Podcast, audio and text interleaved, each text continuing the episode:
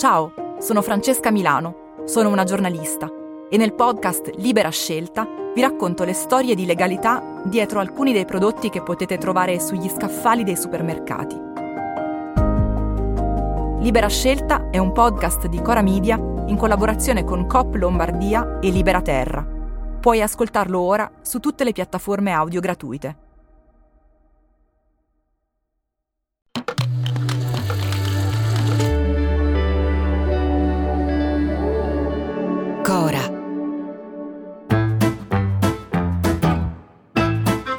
Sono Luca Bizzarri, questo è un podcast di Cora Media e si chiama Non hanno un amico.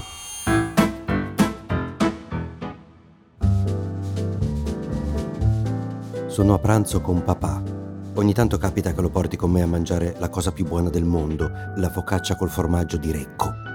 Andiamo da Vittorio e parliamo del passato, come spesso capita, e lui mi racconta che subito dopo la guerra, ma anche durante, la sua casa in un paesino minuscolo e dimenticato dell'Appennino tosco-emiliano era la casa dove ci si riuniva la sera e si discuteva. Di cosa? Di politica. C'erano i comunisti contro i democristiani, le ferite della guerra erano fresche, c'era anche qualche fascista che era scampato alla vendetta o qualcuno che era stato ammazzato per vendetta ma non perché fascista. C'erano mille scuse per commettere mille violenze, ma c'era la passione politica. E io mi chiedo e gli chiedo, ma scusa, ma le notizie su cui discutere, da dove le prendevate? Di sicuro lì i giornali non arrivavano, al massimo ne arrivava uno alla settimana a bordo di un mulo. E lui mi risponde, alla radio tutti ascoltavano la radio.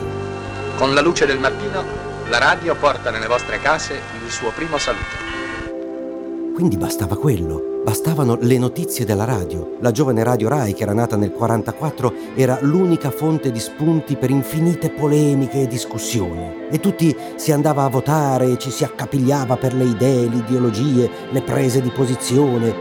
Poi poi sono volati gli anni e ora sappiamo tutto, tutto, non c'è una virgola dei nostri rappresentanti che non vediamo o che non ci vogliano far vedere a tutti i costi. Però la passione no, non c'è più. Non c'è la discussione, non c'è neppure più la gente che va a votare. E la spiegazione è lì, sotto i nostri occhi, perché è scomparsa totalmente l'autorevolezza, la differenza tra noi e loro.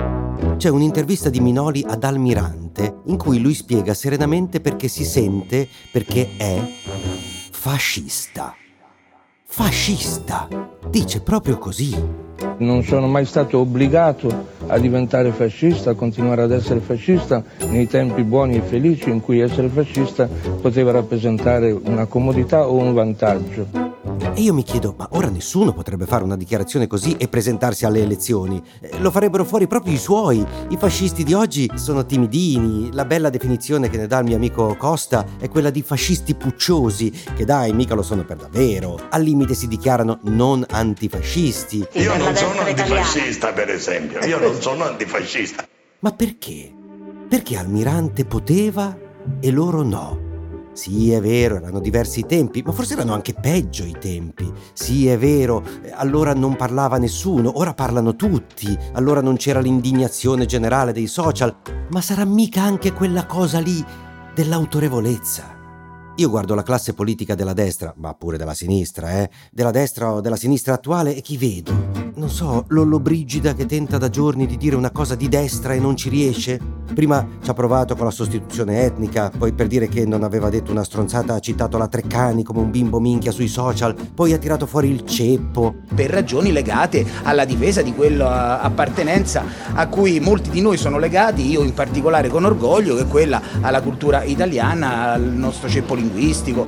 Il tutto per dire una cosa semplice, guardatemi, sono di destra, voglio salvaguardare gli italiani originali, dove per originale forse si legga bianco, perché se lui ci tiene all'etnia non credo che Paola Egonu o Marcel Jacobs o Balotelli siano tra le sue figure di riferimento come italiani. Non contento Lollobrigida, i suoi si sono lanciati pure su Manzoni. Rappresenta una delle stelle nel firmamento dell'identità italiana, dell'identità nazionale in quel patetico tentativo di combattere l'egemonia culturale di una sinistra che poi vedono solo loro, esattamente come quando berciano frasi tipo riprendersi la RAI.